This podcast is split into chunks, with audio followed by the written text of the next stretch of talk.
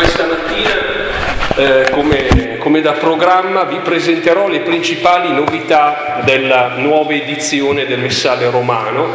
Eh, cercherò semplicemente di dirvi quelle più importanti, cercherò di motivarle questi cambiamenti eh, sulla base anche della mia esperienza. Io ho lavorato fin dall'inizio, fin dal 2003, al lavoro della Commissione Ehm, della revisione del Messale, all'inizio era nella commissione delle preghiere eucaristiche con Cesare Giraudo, Enrico Mazza, Falsini, ci incontravamo a, a Reggio Emilia da Monsignor Caprioli che era il, il vescovo del nostro gruppo delle preghiere eucaristiche, Pietro Sorci, è stata un'esperienza per me che ero appena tornato dai miei studi di Parigi, appena ho preso il dottorato mi sono trovato in mezzo ai mostri sacri delle preghiere eucaristiche, alle dispute fra Enrico Mazza e Cesare Giraldo, ma per me è stato, è stato più, un, più di un corso sulla preghiera eucaristica. Poi l'ho seguita perché nella seconda fase c'è stata costituita un'altra commissione di esperti e di vescovi per la revisione di tutti i 12 commissioni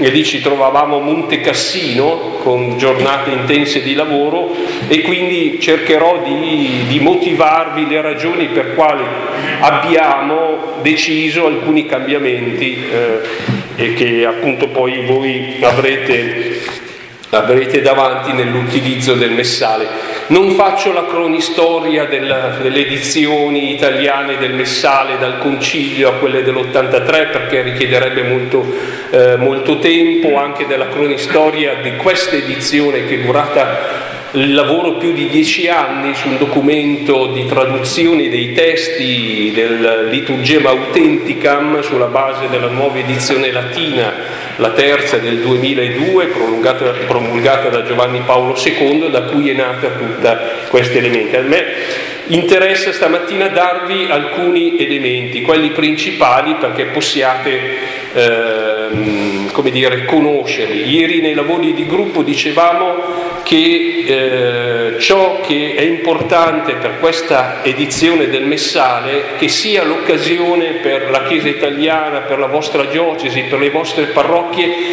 di conoscere la ricchezza del Messale romano, tutte le sue possibilità eh, non solo verificare la vita liturgica della vostra comunità, ma vedere il messale come uno strumento a servizio. Quindi anche voi preti prendetelo e sfogliatelo, mettetelo non solo sull'altare, ma tenetelo un po' anche sul vostro tavolo di studio e di lavoro e leggete, perché non date per scontato di conoscere il messale, tutte le sue possibilità, le orazioni tante che ci sono, le messe a diversa, rileggete in modo corsivo una volta i prenotanda, l'introduzione al messale romano, che, che veramente sono, sono, particolarmente ricchi e danno possibilità per una liturgia anche viva. Quindi l'uscita del messale sia un'occasione per la Chiesa in Italia di comprendere la, la ricchezza e il significato di questo messale. Lo dicevo ieri, quello dell'83, ma eh, è questo sostanzialmente è il miglioramento di quello dell'83, il messale del 1983, quello che stiamo utilizzando ancora in questi giorni, è il messale più avanzato di tutte le chiese del mondo. Gli episcopati tedeschi e francesi guardavano il nostro messale con grande interesse. È un messale che è costato caro alla Chiesa italiana, c'è stato, sapete anche eh, chi è stato testimone in prima persona lo sa, un conflitto per la promulgazione di questo messale nell'83, ma ne è valsa la pena i vescovi italiani hanno mostrato una differenza qualitativa significativa. Ecco, eh, il nuovo messale latino, che è la traduzione di questo che adesso vi presenterò, prende molti elementi dal nostro messale italiano, tipo le preghiere eucaristiche svizzere, diverse orazioni, quindi l'Italia ha avanzato ed è significativo che il, la, la, Santa Sede abbia attinto da una conferenza episcopale nazionale per migliorare il messale per tutta la Chiesa cattolica e questo noi italiani dobbiamo essere particolarmente fieri. Vi presenterò, eh, vediamo poi se fare una relazione unica stamattina un po' più lunga e poi fare la pausa oppure dividere in due, vediamo come e poi mi dite voi cos'è preferibile. Vi presenterò dunque i principali cambiamenti presenti nella terza edizione italiana del Messale Romano, che consistono in correzioni, modifiche, migliorie, aggiunte e anche alcune eliminazioni. Sono state tolte alcune cose. Ci limiteremo novità, alle novità più significative presenti nei testi maggiori, anzitutto nel rito della messa, nell'ordo misse, quindi nelle preghiere eucaristiche e in alcune orazioni. Fin da ora vi dico una mancanza e chiedo scusa, è quella relativa, non mi soffermerò sull'aspetto musicale, so anche che il vostro vescovo è competente, ha anche esperienza su questo, eh, probabilmente lui potrà un domani dirvi qualche elemento in più sull'aspetto musicale, c'è una grande novità che eh, nel messale precedente le melodie erano in fondo al messale, quelle gregorianeggianti, adesso sono portate all'interno dell'ordo misse, cioè, non so, il Signore sia con voi, la benedizione finale, sono all'interno dell'ordo misse e non alla fine, le melodie gregorianeggianti. Quelle proprie italiane dell'83, che alcuni di voi probabilmente hanno imparato, restano al termine. La struttura del messale e la successione delle sue parti è rimasta invariata, eccetto la collocazione delle preghiere eucaristiche una e due per la riconciliazione e la preghiera eucaristica quinta, il cosiddetto canone svizzero. Conformemente alla terza edizione tipica latina, queste preghiere eucaristiche si trovano ora nella appendice del rito della messa e non più come nell'83 al termine del messale nella sezione nuovi formulari in appendice. Quindi preghiere eucaristiche la Svizzera e riconciliazione 1 e 2 sono in appendice del, del rito della messa. La scelta confermata dall'edizione tipica latina di non integrare queste anafore nell'ordo misse, cioè insieme alle altre quattro, prima, seconda, terza e quarta, intende confermare che le preghiere eucaristiche proprie e privilegiate del messale romano di Paolo VI restano le quattro presenti nella sua prima edizione. Canone romano, preghiera eucaristica seconda, preghiera eucaristica terza e preghiera eucaristica quarta. Questa tipicità non ha negato tuttavia la possibilità che ne venissero aggiunte altre, appunto queste tre. Assunto come principio della terza edizione latina del Missale Romanum, nulla vieta, io credo, di immaginare che ne siano inserite altre in future edizioni, dal momento che le preghiere eucaristiche approvate dal concilio, dal concilio ad oggi, dalla Santa Sede, non presente nel Messale Romano, sono circa una ventina. Ci sono 20 preghiere eucaristiche approvate dalla Santa Sede per diverse necessità, congresso eucaristico delle Filippine e altri che non sono nel messaggio romano. Quindi questo ci fa sperare della possibilità che in futuro altre preghiere eucaristiche possano entrare nel messaggio romano. Il messale si apre con una nuova e più ampia presentazione della conferenza episcopale italiana, particolarmente ricca di spunti pastorali e celebrativi per l'uso del messale le precisazioni della conferenza episcopale italiana, e vi invito di andare a leggere anche queste, riprendono senza sostanziali modifiche quelle dell'edizione del 1983, apportando tuttavia alcune integrazioni e alcune precise modifiche. L'integrazione, ad esempio, al numero 6 c'è un numero nuovo sul significato delle preghiere eucaristiche e l'uso delle preghiere eucaristiche. Leggetene, un paragrafo fatto molto bene. E alcune precisazioni, vi dico le più significative. Ad esempio l'indicazione che la musica registrata, leggo il numero 2, la musica registrata sia strumentale sia vocale non può essere usata durante le celebrazioni liturgiche. Oppure al numero 8, al Padre nostro si possono tenere le braccia allargate. Al numero 9 non è consentito introdurre un canto che accompagni lo scambio della pace Al numero 13 dice al termine del silenzio dopo la comunione non si introducano preghiere devozionali o avvisi. Queste sono le nuove precisazioni della conferenza episcopale italiana. Andate a leggerlo in modo tale che ne prendete visione. E veniamo al rito della messa che rappresentano le, le, le novità più significative. Circa l'ordo misse, la scelta dei vescovi è stata quella di non apportare variazioni alle parti recitate dall'assemblea, eccetto quelle davvero necessarie. Si è cercato di non cambiare i testi che l'assemblea sa ormai a memoria. E qui infatti che si trovano quelle novità che hanno avuto anche una certa risonanza mediatica, cioè la modifica del testo del Padre nostro e quella dell'inizio del Gloria.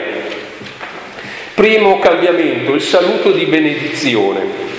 Seguendo lo svolgimento del rito, la prima modifica che si incontra si trova nel saluto di benedizione. La grazia del Signore nostro Gesù Cristo, l'amore di Dio Padre e la comunione dello Spirito Santo siano con tutti voi. In questo saluto il verbo non è più al, al, singolare sia con tutti voi, ma al plurale siano con tutti voi. E così anche nelle altre formule simili. Sebbene in latino il verbo è nella forma singolare sit cum omnibus vobis, la grammatica italiana chiede che il verbo sia coniugato al plurale, essendo tre i sostantivi con i quali si accorda grazia, comun- amore e comunione. Nel testo greco di 2 Corinti 13, da cui il saluto è tratto, il verbo è assente perché è sottointeso secondo la regola della grammatica greca e a volte anche in quella latina, come nel caso di Dominus vobiscum, il Signore con voi sarebbe tradurre in italiano, abbiamo scelto ed è mantenuto il Signore sia con voi. Voi sapete che si può tradurre anche il Signore è con voi e certe conferenze episcopali lo hanno fatto. Noi abbiamo mantenuto il Signore sia con voi. Questa modifica, cioè del, del, saluto, la grazia, la pace e la misericordia siano con tutti voi, è dunque una correzione che trova conferma nella traduzione CEI della Bibbia che riporta quel versetto paolino di 2 Corinti 13:13, 13, siano con tutti voi, già nell'edizione del 74 e ancora confermata in quella del 2008. Questo è il primo che dovete abituarvi perché menomicamente avete siano, sia con tutti voi, in realtà siano con tutti voi. Ancora nei saluti è stata eliminata l'ultima forma propria dell'adattamento latino tratta da Prima Petri 1, 1, 2 Fratelli, eletti secondo la prescenza di Dio Padre, mediante la santificazione dello Spirito, per obbedire a Gesù Cristo e per essere aspersi nel suo sangue, grazia e pace in abbondanza a tutti voi. Questa formula è stata eliminata perché è ritenuta ridondante nel suo, nel suo insieme ed è evidente la sua complessità a quale si aggiunge il concetto di prescenza che va riconosciuto resta ai più incomprensibili. Fratelli eletti secondo la prescenza di Dio Padre. Cos'è questa prescenza? Allora si è deciso di toglierla e quella era un saluto proprio dell'edizione italiana dell'83. E veniamo al confesso. Era poco utilizzato effettivamente, poco utilizzato. Quindi verificata la difficoltà di comprensione, verificata che era poco utilizzata, si è scelto di omettere. Veniamo al confesso.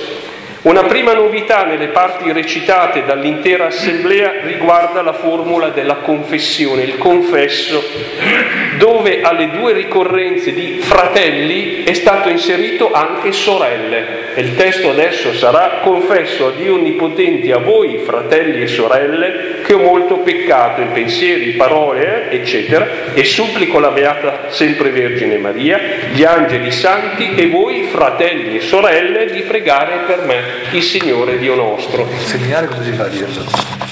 L'aggiunta, eh, appunto, se non ci sono donne non si dice, se ci sono solo donne si dicono solo sorelle, conventi femminili, se ci sono un'assemblea di uomini e donne si c'è la creatività della liturgia e anche l'intelligenza della realtà concreta. E adesso giustifico questa scelta che so non essere, non essere semplice. L'aggiunta di sorelle assente tra l'altro nell'edizia tipica del messale latino del 2000 come del 2008, quindi nel, nel messale latino non c'è eh, sorores, c'è solo fratres. Noi italiani abbiamo aggiunto sorelle, eh, la, l'espressione sorelle risponde a un preciso criterio di verità delle realtà umane e anche al principio della veritas liturgica tanto cara alla riforma liturgica conciliare, che anche ogni formula e preghiera, per essere pienamente autentiche, sono chiamate a rispettare. La normale assemblea liturgica di una comunità cristiana, soprattutto festiva, è composta da uomini e donne. Per questa ragione la formula di confessione non può costringere il fedele a fingere che le donne non siano presenti ma soprattutto non è possibile impedire alle donne di non trovarsi riconosciute ed espresse nella preghiera della Chiesa. A questo si aggiunge il fatto che il confesso è l'unica formula liturgica dove il fedele si rivolge direttamente in prima persona a tutti i presenti. Confesso a Dio Onnipotente e a voi, fratelli e sorelle. Se nelle munizioni proprie del messaggio romano dell'83, redatte direttamente in italiano, la coppia fratelli e sorelle è già presente in altri formulari, si deve non di meno riconoscere che una delle principali acquisizioni della nuova edizione del messaggio italiano è esattamente di aver aggiunto sorelle nei testi in cui nell'originale latino compare solo fratres Così nel primo e più utilizzato invitatorio dell'atto penitenziale, fratelli e sorelle, per celebrare degnamente i santi misteri, riconosciamo i nostri peccati. È vero che molti di voi nel presiedere lo facevano già, ma nella formula non c'era scritto. Nella nella munizione rivolta all'assemblea al termine della presentazione dei doni, pregate fratelli e sorelle perché il mio e vostro sacrificio sia gradito Dio Padre Onnipotente. Nell'intercessione per i defunti delle preghiere eucaristiche, ricordati anche dei nostri fratelli e sorelle che si sono addormentati nella speranza.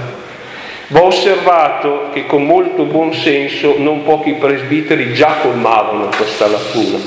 Si tratta di un vero e proprio principio di realtà, alla quale la liturgia è anch'essa chiamata a fare obbedienza. Per questa ragione si sarebbe anche potuto ad ogni ricorrenza, avevamo proposto, ogni ricorrenza del termine figli, completare anche con figlie, come nell'intercessione scatologica della preghiera eucaristica quarta, dove si prega Padre misericordioso, concedi a tutti noi, tuoi figli, di ottenere con la Beata Vergine Maria, eccetera. Così come nella munizione per lo scambio di pace, come figli del Dio della pace scambiamoci un, senso, un segno di pace, come figli e figlie del Dio della pace.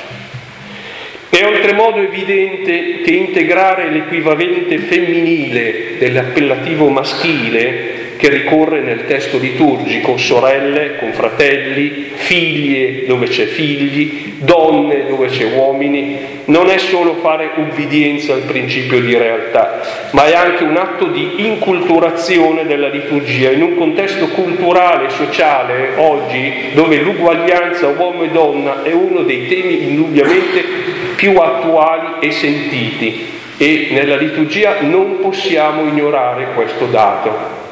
Con la nuova edizione del messaggio italiano il linguaggio inclusivo ha mosso i primi passi, discreti, prudenti, ma sono stati mossi questo primo passo verso un linguaggio inclusivo e credetemi non è cosa da poco.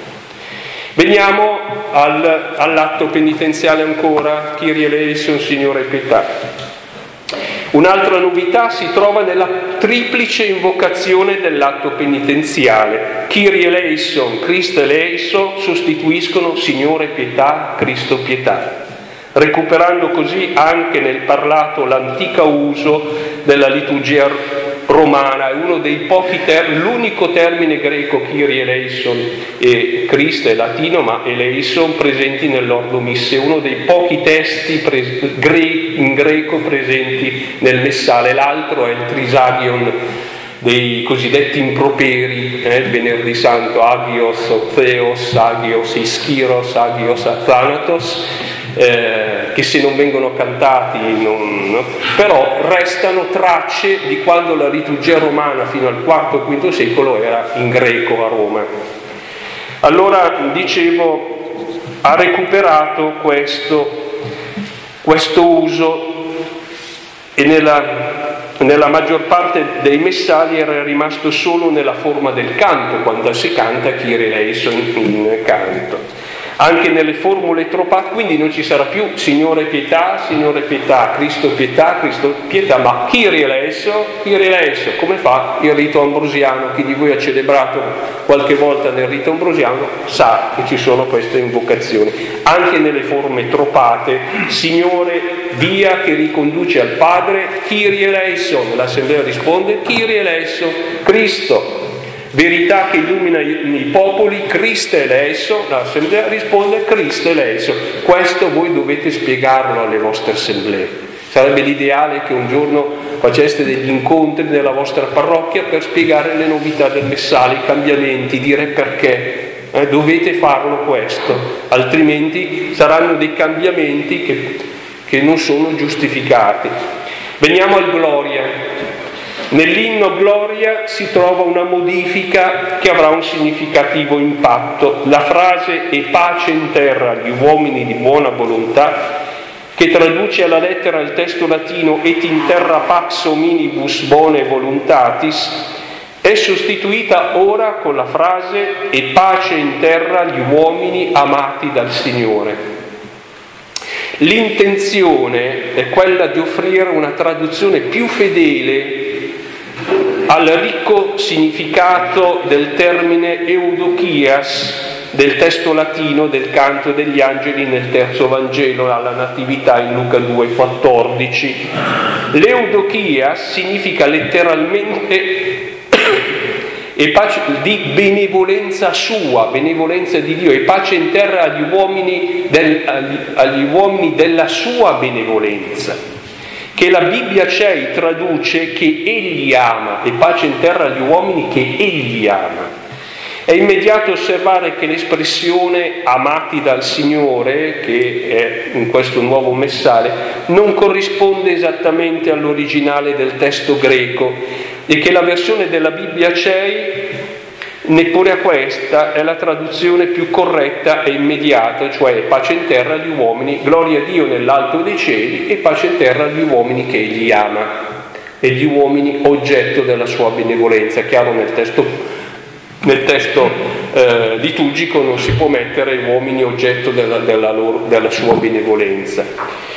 Tuttavia, dopo attenta valutazione, credetemi molto attenta, per il messale si è preferita l'espressione amati dal Signore, e pace in terra agli uomini amati dal Signore, in quanto per numero di sillabe e accenti tonici può essere sostituita al testo finora in uso senza creare problemi di cantabilità nelle melodie già esistenti e diffuse nel Gloria entra perfettamente nel canto, eh, nelle melodie che ci sono nel canto. Si è osservato che c'è un, un, un leggero problema qua, che sembra quasi introdurre un secondo oggetto, eh, soggetto.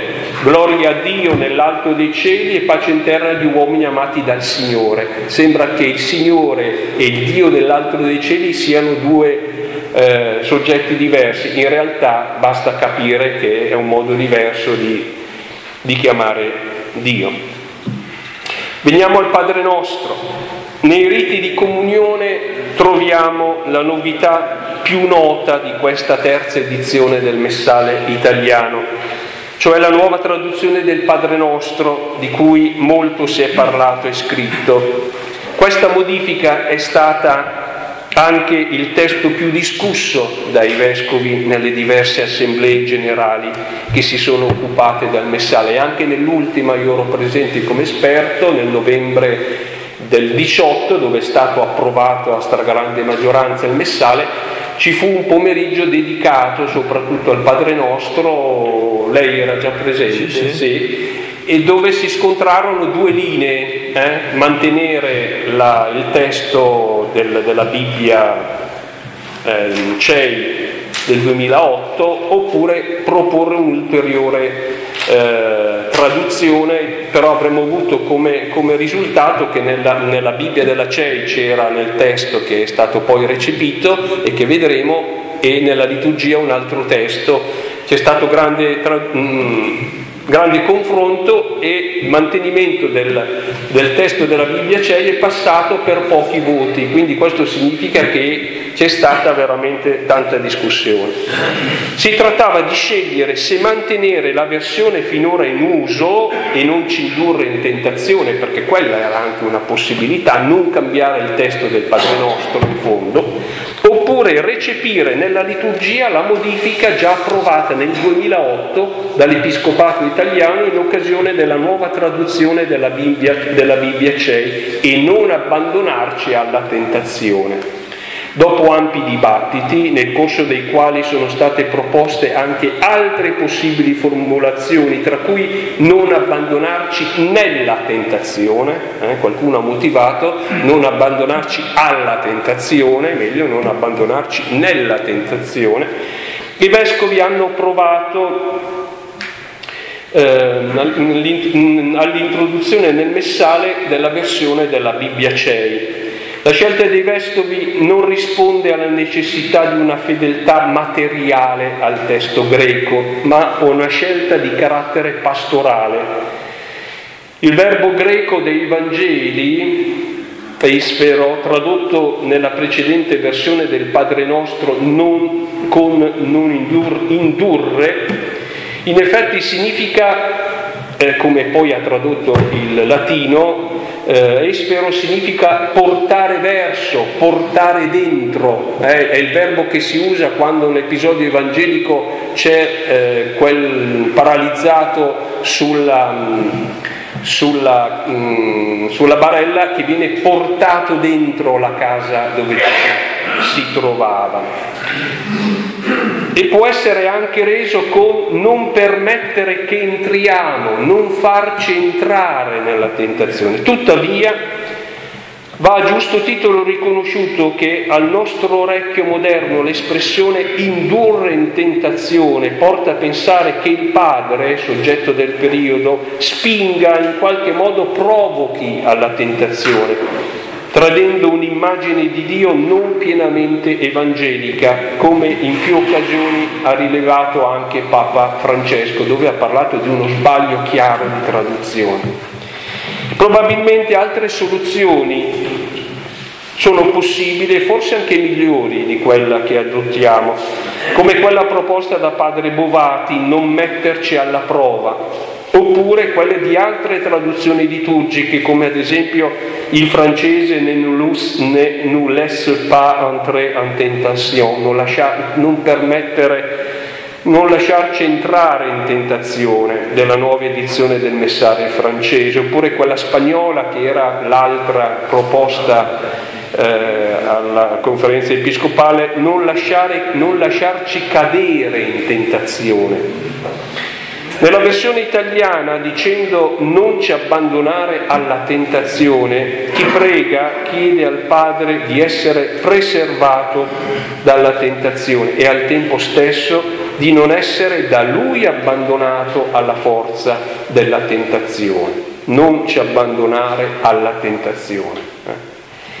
Non bisogna dimenticare però anche la seconda modifica del Padre Nostro che è stata introdotta per fedeltà sia al testo greco che alla versione latina, è stata introdotta la congiunzione anche assente nella traduzione del Padre Nostro che adesso sappiamo a memoria. Come anche noi li rimettiamo ai nostri debitori, sicut nos dimittibus debitoribus nostri. Quindi ci sono due varianti del Padre nostro, come anche noi li rimettiamo ai nostri debitori. Nei primi tempi, nelle vostre assemblee liturgiche, dovrete dare un foglietto con la nuova traduzione, evidenziato in grassetto, e l'assemblea ci metterà un po' di tempo a memorizzare questo testo, ma penso ne valga la pena. Veniamo allo scambio della pace. Una significativa novità la troviamo nella prima munizione con la quale si invita i fedeli, si invitano i fedeli a, scambiare, a scambiarsi la pace.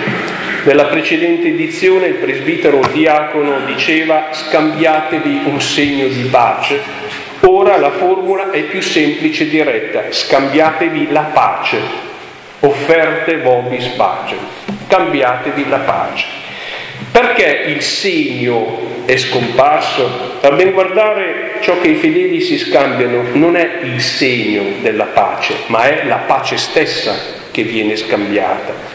Uno dei possibili segni, la stretta di mano, l'abbraccio, il bacio o ancora altri diversi nelle diverse culture asiatiche, africane, sudamericane, noi siamo molto sobri, solitamente ci si stringe la mano, sono questi modi, questi segni di scambiarsi della pace, sono semplici mezzi o espressioni della pace che si intende dare e ricevere.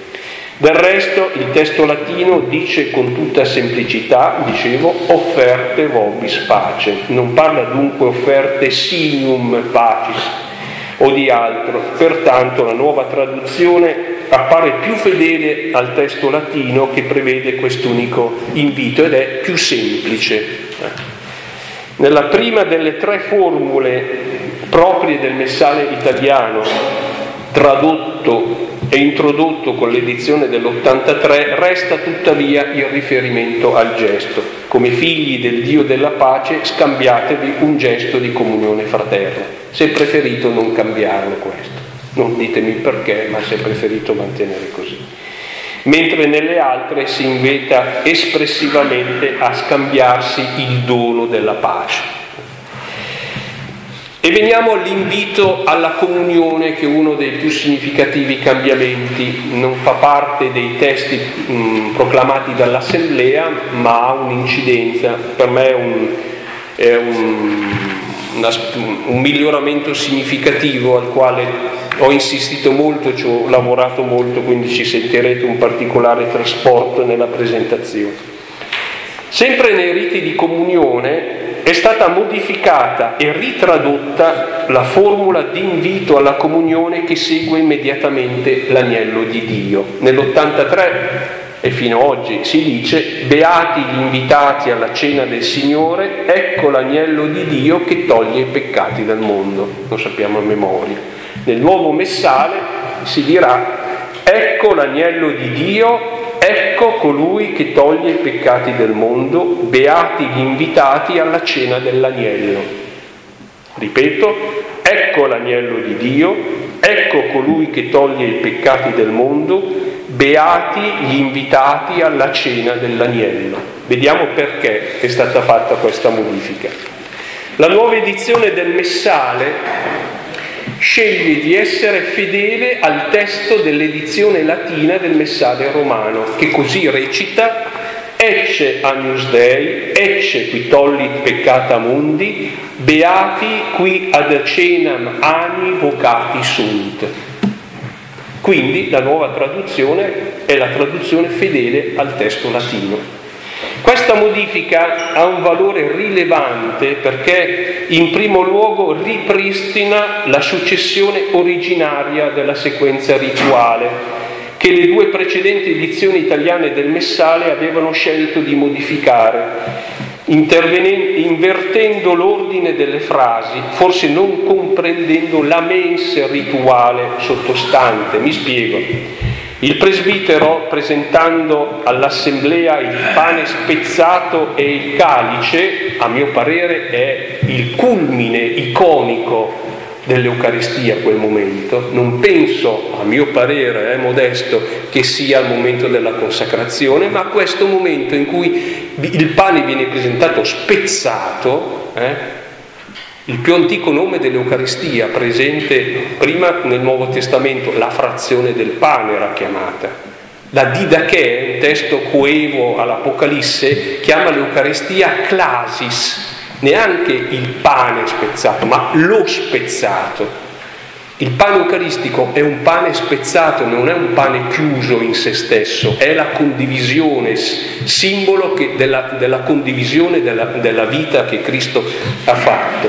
Quindi quando voi presentate all'assemblea dopo l'agnello di Dio il pane spezzato e il calice, vertice iconico dell'Eucarestia, perché il pane è mostrato spezzato insieme al calice del vino, il presbitero riprende l'invocazione agnello di Dio, appena cantata, e lo completa citando alla lettera l'espressione del Battista nel quarto Vangelo. Ecco l'agnello di Dio, aggiungendo ecco colui che toglie i peccati del mondo. Quindi la nuova traduzione rende anche la ripetizione enfatica, ecce agnus Dei, ecce qui toglie il peccato mondo. Ma il valore della novità di questa sequenza rituale consiste soprattutto nell'aver tradotto fedelmente il testo latino, beati qui ad cenam agni vocati sunt, beati gli invitati alla cena dell'agnello, riconsegnando così alla liturgia la citazione diretta, sebbene vedremo non completa, dell'Apocalisse di Giovanni, esattamente Apocalisse 19, 9. Questo versetto beati gli invitati alla cena dell'agnello e citazione di Apocalisse 19, 9, citazione introdotta nell'ordo misse del messale di Paolo VI, in quella di San Pio V non c'era questa, questa beatitudine dell'Apocalisse. Nelle edizioni precedenti i traduttori italiani hanno preferito rendere cena ani con cena del Signore, ponendo in ombra la dimensione escatologica che questa espressione giovannea contiene ed evoca. Il messaggio di Paolo VI, facendo seguire alla formula Ecce Agnus Dei, Ecce qui tollit peccata mundi, già presente nel messaggio di San Pio V, fa seguire il versetto Beati qui a cena ani vocati fussunt, fa della beatitudine giovannea il culmine a cui giunge la frazione del pane, aprendo questo rito a una dimensione escatologica essenziale alla celebrazione eucaristica. La tavola del Signore sulla quale la Chiesa celebra il memoriale della Pasqua di Cristo e la tavola della cena dell'agnello sono un'unica tavola. Questo è il sacramento del banchetto escatologico, del banchetto eterno, l'Eucaristia che celebriamo. Beati gli invitati alla cena dell'agnello. Salutiamo con gioia e intima soddisfazione questa beatitudine che invitando alla tavola del pane spezzato e dell'unico calice, corpo e sangue del Signore, posti davanti agli occhi dell'assemblea, mentre ai suoi, occhi, ai suoi orecchi risuona la beatitudine dell'Apocalisse come promessa e profezia del banchetto escatologica, la tavola del regno promessa da Cristo, Luca 22, 29. Io preparo per voi un regno perché mangiate e beviate alla mia tavola nel mio regno. Ecco, il banchetto eucaristico è già segno del banchetto escatologico. Va tuttavia osservato che la formula liturgica, già nel messale latino di Paolo VI, ha omesso nel testo latino il vocabolo nozze presente nel versetto dell'Apocalisse 19.9 che dice la lettera Beati gli invitati alla cena di nozze dell'agnello. Perché è stato omesso nozze? Cioè che, che si, ha, un, ha, una portata grande eh, modificare un versetto. Voi prendete un versetto dell'Apocalisse 19,9, ma per mettere la liturgia togliete nozze. Perché questo è stato fatto? Nei nostri lavori di ricerca di archivi non è giustificato, non si dice perché. Perché? Perché in quel momento parlare di nozze, evocare il matrimonio è qualcosa di impuro, parlare di matrimonio eh, nel momento forse più, più, sacro che ci sia, È questo il retroterra? Oppure perché non si capisce che la metafora delle nozze, che è una metafora che attraversa l'Antico e il Nuovo Testamento eh, della storia di, Dio, di Israele con il suo popolo, di Gesù che parla delle nozze, eh, le parabole in Matteo, il padre eh, che il padrone che fa un banchetto di nozze per, per per, per, lo sposo, per, lo sposalizio del figlio, la metafora, anzi i biblisti dicono non è una metafora, è un'analogia quella delle nozze fra Cristo e la Chiesa. Perché è stata tolta qui? Lo hanno invece reinserito i traduttori della nuova edizione del Messale francese, dicendo Heureux les invités au repas de noces de l'agneau. Quindi hanno preferito una fedeltà al testo del Nuovo Testamento piuttosto che la fedeltà al testo dell'edizio tipica latina. È auspicabile che anche noi italiani in una prossima edizione aggiungiamo questa categoria delle nozze che, che ha tutto un suo significato. Veniamo alle orazioni sul popolo, che è una delle, delle altre novità di questo messale. L'eucologia della nuova edizione italiana del Messale è arricchita del recupero che la terza edizione latina del Messale ha fatto delle Oratio Super Populum, secondo un uso della liturgia romana attestata negli antichi sacramentali come il veronese, il gelasiano, il gregoriano, e ancora presente nel Messale tridentino, chi di voi l'ha usato forse se lo ricorda, nelle domeniche e nelle ferie di Quaresima al termine dell'orazione dopo la comunione, il presbitero, stendendo le mani sul popolo, pronuncia l'orazione sul popolo alla quale segue la benedizione. Questa preghiera conclusiva, super populum, conclusiva della celebrazione, forma un tutt'uno con la benedizione, alla quale introduce e in qualche modo anticipa si proietta nel vissuto quotidiano dei fedeli, riproponendo prevalentemente in forma epicletica gli elementi e i temi tipici quaresimali. Ecco, come esempio l'orazione sul popolo della prima domenica di Quaresima, è solo in Quaresima eh, l'orazione sul popolo.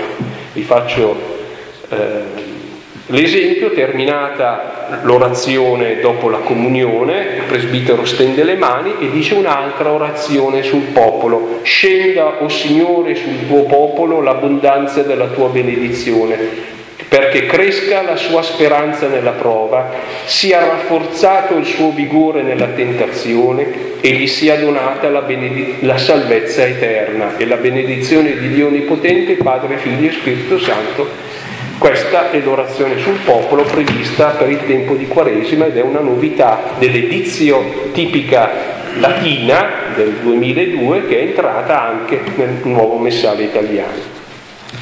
Veniamo alla formula di congedo, siamo all'ultimo punto dell'ordo misse, poi vedremo qualcosa nelle preghiere eucaristiche e qualcosa nelle orazioni. Nei riti di conclusione è stata inserita una nuova formula di congedo presente nell'edizione tipica del messale latino. Andate e annunciate il Vangelo del Signore. Questa è la nuova formula di congedo dell'Assemblea. Andate e annunciate il Vangelo del Signore. Si osserva come questo nuovo congedo sia l'esito della riflessione proposta nel corso del Sinodo sull'Eucaristia del 2005 da alcuni padri e dallo stesso Benedetto XVI circa il rapporto tra il tradizionale congedo del rito romano ite missa est e la missione cristiana nel mondo. Una delle proposizioni formulate al, al, termine del sinodo auspicava che, e cito la mh, mm, proposizione numero 24, per rendere più esplicito il rapporto tra Eucaristia e missione, si preparino nuove formule di congedo che sottolineino la missione nel mondo dei fedeli che hanno partecipato all'Eucaristia. Dunque la nuova formula di congedo, andate e annunciate il Vangelo del Signore, esplicita chiaramente che l'annuncio dell'Evangelo è la missione alla quale la liturgia invia il cristiano. Andate ed annunciate il Vangelo. La prima formula di congedo propria del messale italiano dell'83, la gioia del Signore sia la nostra forza, probabilmente qualche volta la utilizzate, è stata modificata in la gioia del Signore sia la vostra forza. Quindi dal nostra forza al vostra forza. L'importanza di questo congedo è data dal fatto che una formula biblica di congedo dell'assemblea in Nemea 8:10 il governatore Neemia congeda con questa formula l'importante assemblea riunita alla porta delle acque, la prima grande convocazione di Israele dal ritorno dell'esilio babilonese. Neemia dice non vi rattristate perché la gioia del Signore è la vostra forza. È facile intuire che il passaggio da nostra forza a vostra forza è motivato da una maggiore fedeltà al testo biblico ebraico che abbiamo citato. Infine, rispetto alle edizioni italiane precedenti, i vescovi italiani danno ora la possibilità di congedare l'assemblea con la formula tradizionale latina ite missa est, che prima non c'era. Qualche osservazione sulle preghiere eucaristiche. Nel loro insieme i testi delle preghiere eucaristiche hanno mantenuto la traduzione del messale del 1983, dell'attuale, quindi non ci sono cambiamenti stratosferici. Sono state introdotte modifiche là dove una maggiore fedeltà al testo latino apportava una maggiore precisione del contenuto e un arricchimento del significato. La, le parole del Signore nei racconti dell'istituzione, come noto uguali in tutte le preghiere eucaristiche, quelle che normalmente chiamiamo le parole della consacrazione, non sono cambiate, sono restate invariate. E invece è cambiata la formula che dopo le parole del Signore sul pane introduce quelle sul calice, una formula identica nelle preghiere eucaristiche, prima, seconda, terza e riconciliazione una. Nel messale dell'83 si legge dopo la cena allo stesso modo, ora è allo stesso modo dopo aver cenato. In latino simili modo posquam cenatum est. Vedete una maggiore adesione al testo latino. Non è un grande cambiamento, ma è una maggiore fedeltà al testo latino. Allo stesso modo dopo aver cenato. Il vere santus, che è la formula tipica con la quale nella tradizione anaforica latina si denomina la parte che segue il santo, fino ad ora tradotta con padre veramente santo, si canta il santo e poi nelle preghiere eucaristiche seconda, terza e riconciliazione prima si dice padre veramente santo, fonte di ogni santità, santifica Ora è resa veramente santo sei tu, o oh Padre. Quindi da Padre veramente santo a veramente santo sei tu, o oh Padre. Perché questo cambiamento? L'intenzione è evidente, quella di rispettare la funzione propria dell'avverbo latino vere, che fa da termine ponte tra il canto del santo e la santificazione dei doni, particolarmente evidente nella preghiera eucaristica seconda. Veramente santo sei tuo Padre, fonte di ogni santità, ti preghiamo, santifica questi doni. Vedete c'è una forma di concatenazione. Abbiamo cantato Santo Sai Trisario, Santo Santo Santo, veramente santo sei tuo Padre, fonte di ogni santità, dunque santifica questi doni. Traducendo in questo modo si è voluto eh, maggiormente mettere in evidenza il passaggio dal, dal cantare che Dio è santo a chiederle che la sua santità con la quale santifica santifichi anche questi doni. Nell'epiclesi sui doni della preghiera eucaristica seconda, che fino ad ora recitava santifica questi doni con l'effusione del tuo spirito, è stata recuperata l'espressione latina spiritus tui rore santifica. Santifica questi doni con la rugiada del tuo spirito, che rende certamente più suggestiva l'immagine della discesa dello spirito sui doni attraverso l'immagine biblica e non solo della rugiada. Quindi l'epiclesi, la, la, discesa dello Spirito Santo sui doni, come la rugiada del tuo spirito. La liturgia ha acquisito un po' qui nella sua componente poetica. Tra le modifiche della traduzione della preghiera eucaristica terza rappresenta un significativo guadagno l'esplicitazione dello Spirito Santo all'inizio della parte che segue immediatamente l'epiclesi sui comunicanti. Il messale dell'83 recita Egli faccia di noi un sacrificio perenne a te gradito. Nella nuova traduzione sarà lo Spirito Santo faccia di noi un'offerta perenne a te gradita. Questa novità intende evidenziare l'azione dello Spirito Santo non solo sui doni ma anche sui fedeli e l'epiclesi sui fedeli. Il rendimento di grazie che stiamo compiendo ha come scopo quello di far di loro e delle loro vite dei fedeli il dono gradito a Dio. Quindi da egli faccia di noi, cioè lo Spirito Santo, egli faccia di noi un sacrificio, si è esplicitato. Lo Spirito Santo faccia di noi un sacrificio perenne a te gradito. Circa la preghiera eucaristica quarta, nel passaggio nel quale si afferma che Dio ha affidato all'uomo la cura del mondo intero, perché si legge nel testo che eh, usiamo adesso del messale, esercitasse il dominio su tutto il creato. Avete presente questa preghiera eucaristica poco utilizzata perché forse è lunga, ma che dovrebbe essere valorizzata. Esercitasse il dominio su tutto il creato. Al termine dominio, con valenza negativa, è stato preferito signoria, esercitasse la signoria su tutte le creature. Il dominio ha valore negativo e se appunto oggi con la sensibilità eh, che si ha sulla creazione il risultato del dominio dell'uomo sul creato è davanti a tutti, eh? mentre quella che il Signore gli ha affidato è la signoria sul creato, che non è dominio del creato. È stata poi apportata una correzione grammaticale, là dove il testo dell'83 recita, sempre nella preghiera eucaristica quarta, e risorgendo distrusse la morte e rinnovò la vita, e perché non viviamo più per noi stessi, ma per Lui che è morto e risorto per noi.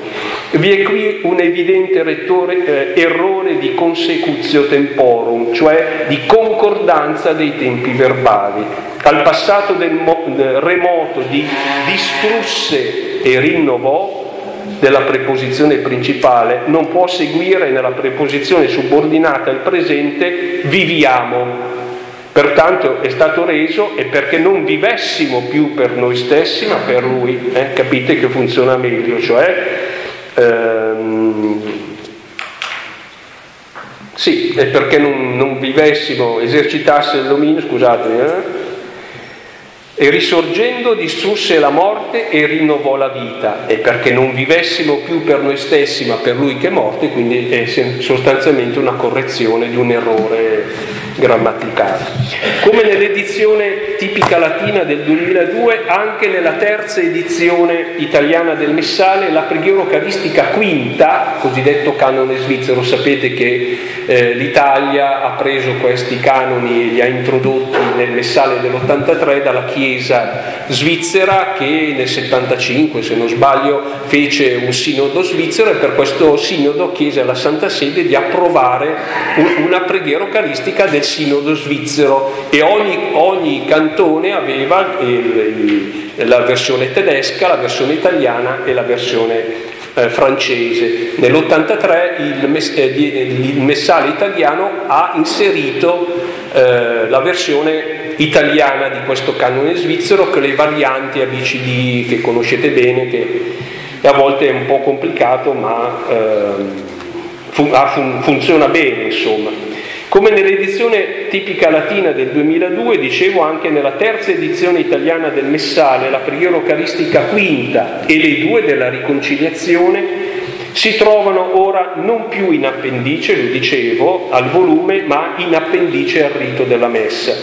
Rispetto al messale del 1983, queste preghiere eucaristiche hanno una diversa successione. Adesso, le due della riconciliazione precedono le quattro varianti del canone svizzero, che nel nuovo messale portano il nome, non portano più il nome di preghiera eucaristica quinta adesso, ma come nell'edizio tipica latina, preghiera eucaristica per le messe per varia necessità. Eh? Quindi prima c'era nel messale attuale preghiera eucaristica quinta e prima e seconda riconciliazione, adesso in appendice all'ordomisse prima e seconda riconciliazione e preghiere eucaristiche per le messe per varia necessità. La traduzione dei prefazi delle due preghiere eucaristiche della riconciliazione è stata rivista a fondo con una maggiore aderenza al testo latino mi limito a indicare due novità significative presenti nella preghiera eucaristica della riconciliazione. Uno, nel racconto dell'istituzione circa il calice, nella traduzione precedente si leggeva prese il calice del vino e di nuovo rese grazie. Ora troviamo prese il calice colmo del frutto della vita, della vite. Traduzione più fedele all'espressione latina accepit calicem geminem vitis repletum. Il vino è chiamato frutto della vite, come nelle benedizioni delle presentazioni dei doni, frutto della vite e del lavoro dell'uomo, come del pane si dice frutto della terra e del lavoro dell'uomo. Piccoli cambiamenti, ma maggiore fedeltà al testo latino.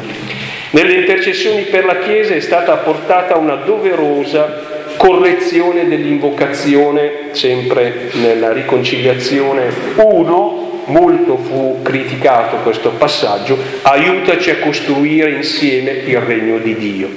In realtà non è la Chiesa che costruisce il regno di Dio, perché esso non è un prodotto della Chiesa, il regno di Dio, ma è una realtà che viene da Dio stesso, che la Chiesa è invece chiamata a discernere già presente nella storia e ad accogliere come sempre veniente.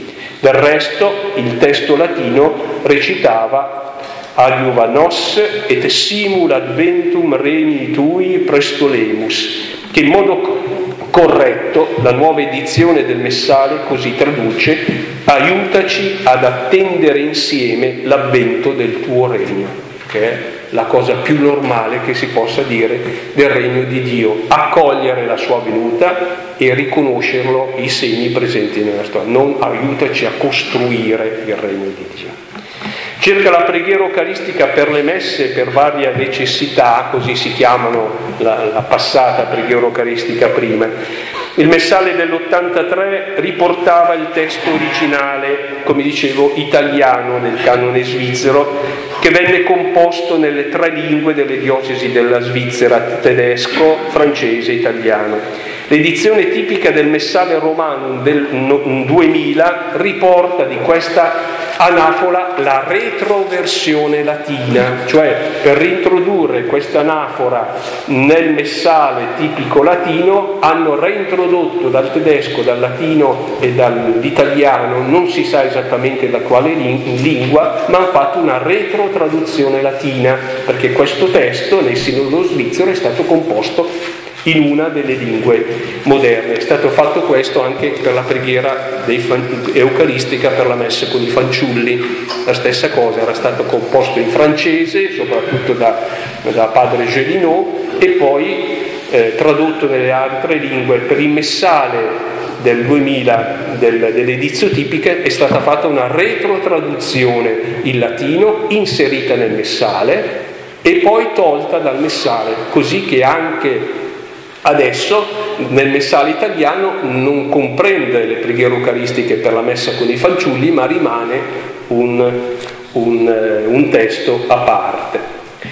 Pertanto la nuova traduzione italiana del Messale ha dovuto approntare una nuova traduzione della preghiera eucaristica quinta. Non è più la, la preghiera eucaristica quinta che avevamo nell'attuale eh, messale, ma è una nuova traduzione sulla base del testo latino, soprattutto di un passaggio. Di conseguenza la preghiera eucaristica per le messe per varie necessità, così adesso si chiama, presenta un testo diverso rispetto alla preghiera eucaristica quinta del messale dell'83. La novità di maggiore rilievo è la formulazione dell'epiclesi sui doni, che è stata riformulata a fondo in armonia con l'epiclesi delle altre preghiere eucaristiche, che invocano la trasformazione dei doni in corpo e sangue di Cristo. C'è stata molta polemica sul modo con cui era formulata l'epiclesi sui doni. Adesso, nel messale che abbiamo ancora in uso, quello dall'83, recita così. Ti preghiamo, Padre Onnipotente, manda il tuo Spirito su questo pane e su questo vino, perché il tuo Figlio sia presente in mezzo a noi con il suo corpo e il suo sangue. Il tuo Figlio sia presente in mezzo a noi con il suo corpo e il suo sangue. La congregazione della fede ha detto che non era modo, eh, non era esatto questo modo di dire la trasformazione, cioè la presenza di Gesù in mezzo a noi eh, con il suo corpo. La nuova traduzione sarà così, ti preghiamo Padre Clementissimo, manda il tuo Spirito Santo a santificare il pane e il vino perché questi doni diventino per noi il corpo e il sangue del Signore nostro Gesù Cristo, un'epiclesi tradizionale. Nel messale dell'83 questa preghiera eucaristica era caratterizzata inoltre dall'evocazione esplicita del, racconto evangelico di Emmaus, laddove si diceva egli come discepoli di Emmaus ci svela il senso delle scritture e spezza per noi il pane.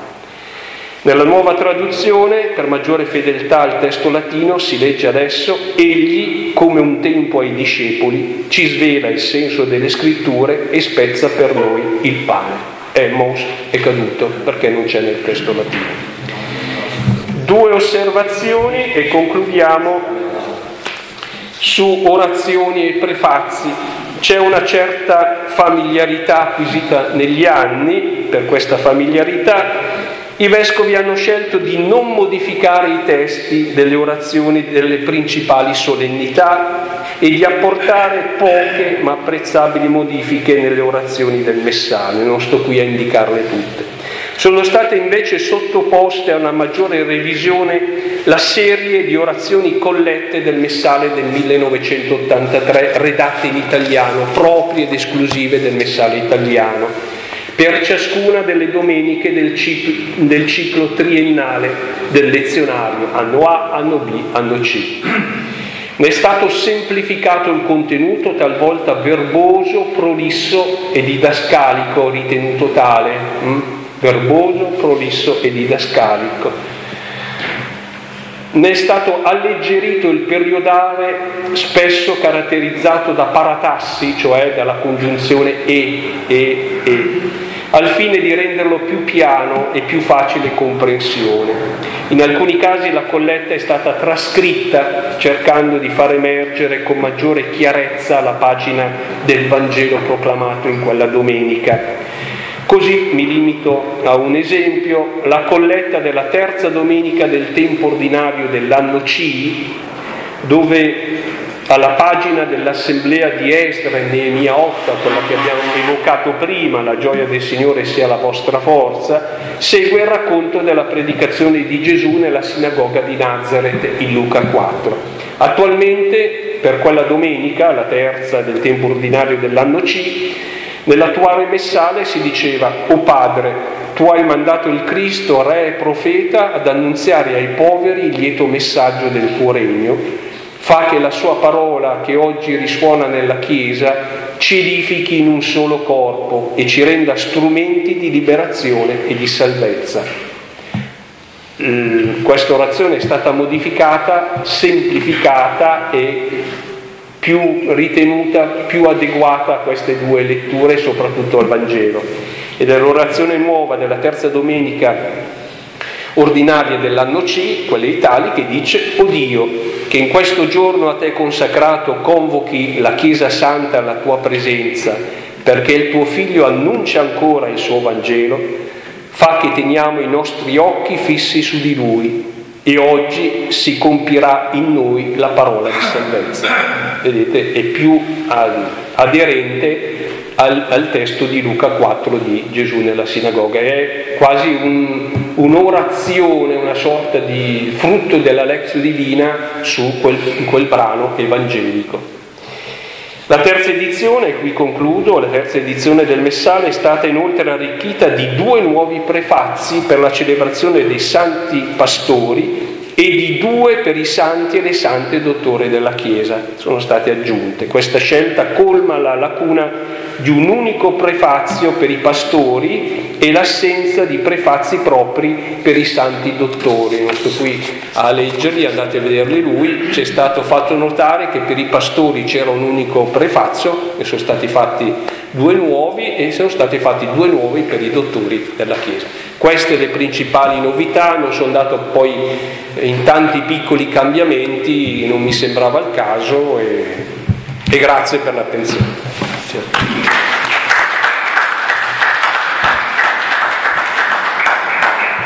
Ieri ci diamo una ventina di minuti di intervallo, poi dopo avremo la possibilità di scambiare domande,